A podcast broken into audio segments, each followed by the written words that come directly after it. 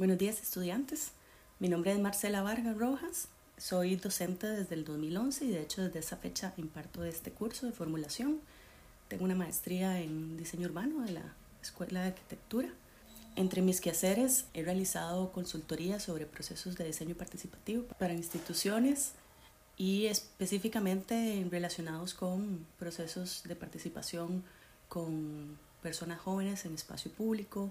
Y en ese sentido, desde mi visión del, del curso, considero que lo más importante es poder generar una comunidad de aprendizaje temporal, una comunidad de aprendizaje en donde entre todos podamos aportarnos, podamos cuestionarnos y podamos aprender la manera en que cada uno está aproximándose a la delimitación de su objeto y a su propuesta de formulación.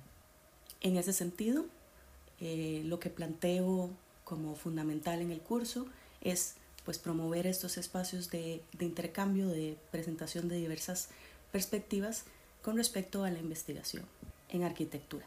Y un poco para introducir qué es la investigación y por qué es importante, eh, quisiera aportar bueno, que la investigación es un proceso sistemático que conduce a comprender los problemas de la realidad a partir de la inmersión e interacción con ella, la contraposición con la teoría y el pensamiento indagativo y reflexivo, con la intención de transformar dicha realidad. Investigar es como jugar a ser detective, un detective que debe resolver un misterio a partir de cierta información básica que recopila y una multitud de preguntas. La investigación entonces busca partir de lo existente y conocido para emprender el viaje hacia la incertidumbre, hacia lo nuevo y lo desconocido, indagando, cuestionando y ampliando el conocimiento ya existente. Partiendo de esta definición y de su importancia, es que al momento de definir una temática y delimitar el objeto de estudio, debemos reconocer qué es lo que conocemos nosotros sobre el tema.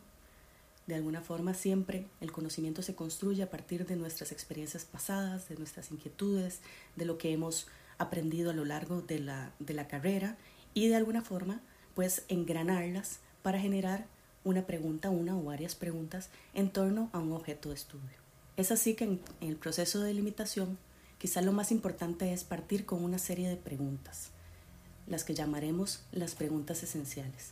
Y estas preguntas esenciales nos sirven desde dos puntos. Existen dos tipos de preguntas, las preguntas empíricas que tienen que ver con la realidad, con lo que puede ser comprobable, y las preguntas teóricas que tienen que ver con la fundamentación conceptual a partir de la cual nosotros vamos a eh, entender esta realidad empírica en que, a la que nos enfrentamos. Para conocer más sobre este tema, los invito a que busquen el libro El arte de formular las preguntas esenciales de Linda Elder y Richard Paul. Entonces, la delimitación del objeto de estudio está íntimamente vinculada con la formulación del problema de investigación, el cual es en esencia lo que se va a investigar del gran tema de investigación planteado.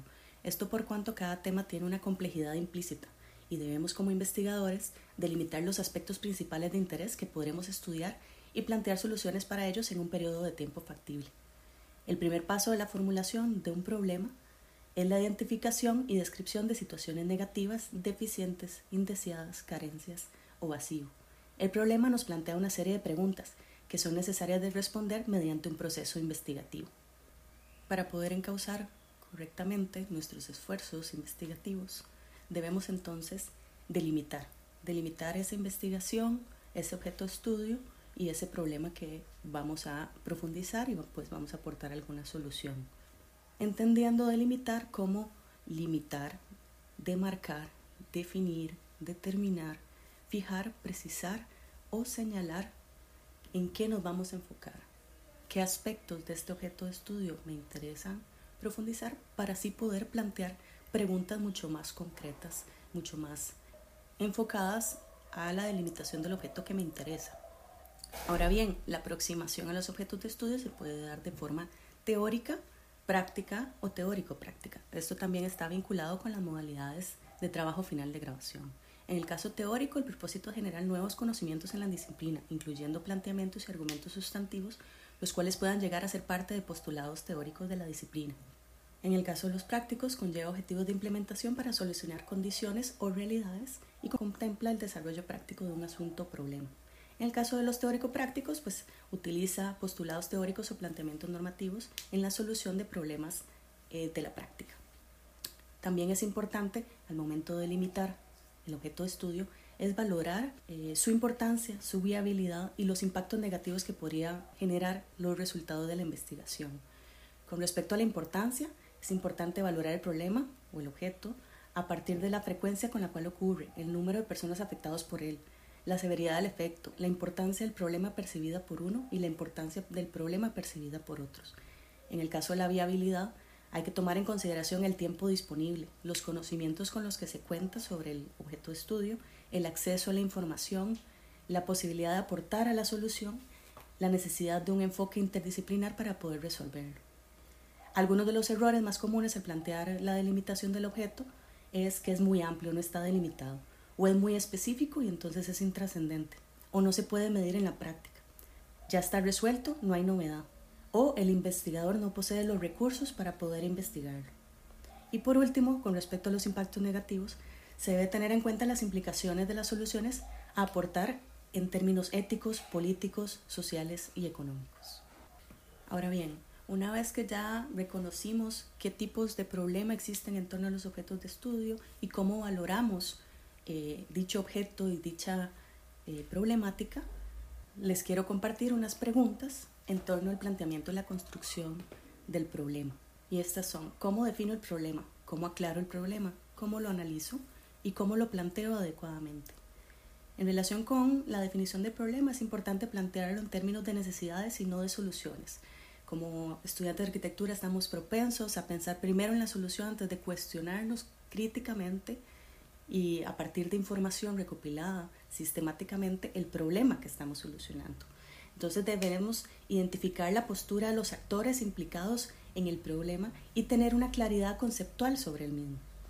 Una vez analizada esta información, es importante escribir el enunciado del problema en una frase concisa, completa y clara, el problema no es la ausencia de su solución, sino su estado negativo existente.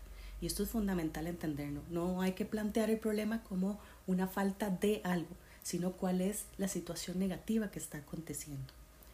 En el segundo punto, ¿cómo aclaro el problema? Pues empezamos con lo que sabemos y decidimos qué información nos hace falta conocer sobre el problema. Recopilamos información sobre el mismo utilizando cuatro tipos de información, datos de hechos, inferencias a partir de los datos, especulación y opinión.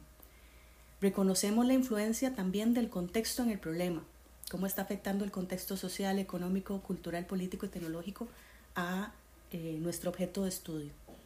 Y analizamos críticamente la forma en que otras personas, otros investigadores, otros estudiantes de arquitectura, no solo de nuestra escuela, sino de otras universidades nacionales e internacionales, han abordado problemas similares para aprender de ellos y no repetir eh, sus errores y poder incluso identificar vacíos de conocimiento para generar un aporte eh, al conocimiento de la arquitectura. En tercer lugar, ¿cómo analizo el problema? El primer paso es confirmar que el problema existe realmente. ¿Quién, qué, cómo, dónde y por qué el problema es más grave? Esto a partir de la identificación de causas, fuerzas y factores significativos. Acá pueden utilizar el diagrama causa-efecto, árbol de problema, o diagrama sistemático mapa mental para poder organizar y entender cuál es la relación entre los factores que están influyendo en el problema. Y también es importante identificar los obstáculos que no permiten lograr la situación deseada para poder resolver el problema. Finalmente, ¿cómo plantear el problema de forma adecuada? Usualmente el problema debe plantear una relación entre dos o más variables o aspectos. Asimismo debe estar formulado claramente y sin ambigüedades en forma de pregunta. El planteamiento debe implicar la posibilidad de realizar una prueba empírica, es decir, poder observarse en la realidad. En resumen, la delimitación del objeto de estudio parte de las preguntas que ustedes se plantean y las preguntas aquí presentadas en este aporte y hay que entenderlo como un proceso cíclico de construcción y de cuestionamiento, partiendo de qué se ha investigado sobre el objeto de estudio, qué vamos a investigar, es decir, delimitar muy claramente los componentes de ese objeto de estudio, así como los casos, ¿verdad? Y eso es importante como, como metodología. Si queremos, por ejemplo, delimitar sobre un gran tema, la identificación de casos críticos o casos paradigmáticos se vuelve fundamental. Y entonces, al definir el objeto de estudio, hablamos de una delimitación desde lo conceptual, desde la población afectada o la población con la que trabajaremos, desde la delimitación territorial clara, específica, y la delimitación temporal, esto en el caso de investigaciones eh, históricas, sean longitudinales o transversales. Estas delimitaciones los que nos ayudan es a poder encauzar desde un caso o casos específicos la generación de un conocimiento mucho más general y nos permite entonces poder profundizar en eh, una situación en particular, un tema en particular, para además poder resolverlo en el periodo limitado que tenemos para realizar nuestro trabajo final de grabación.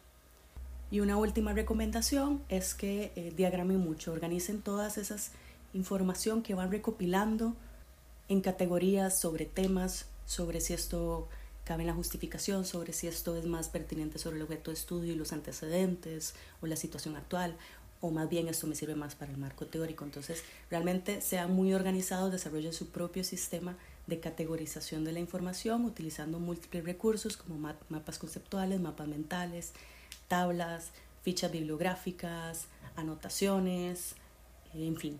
Creo que lo más importante de, este proceso de limitación y además también de este proceso de formulación es empezar a cultivar esas prácticas investigativas que les van a ayudar en el momento en que ya ustedes estén desarrollando su trabajo final de grabación.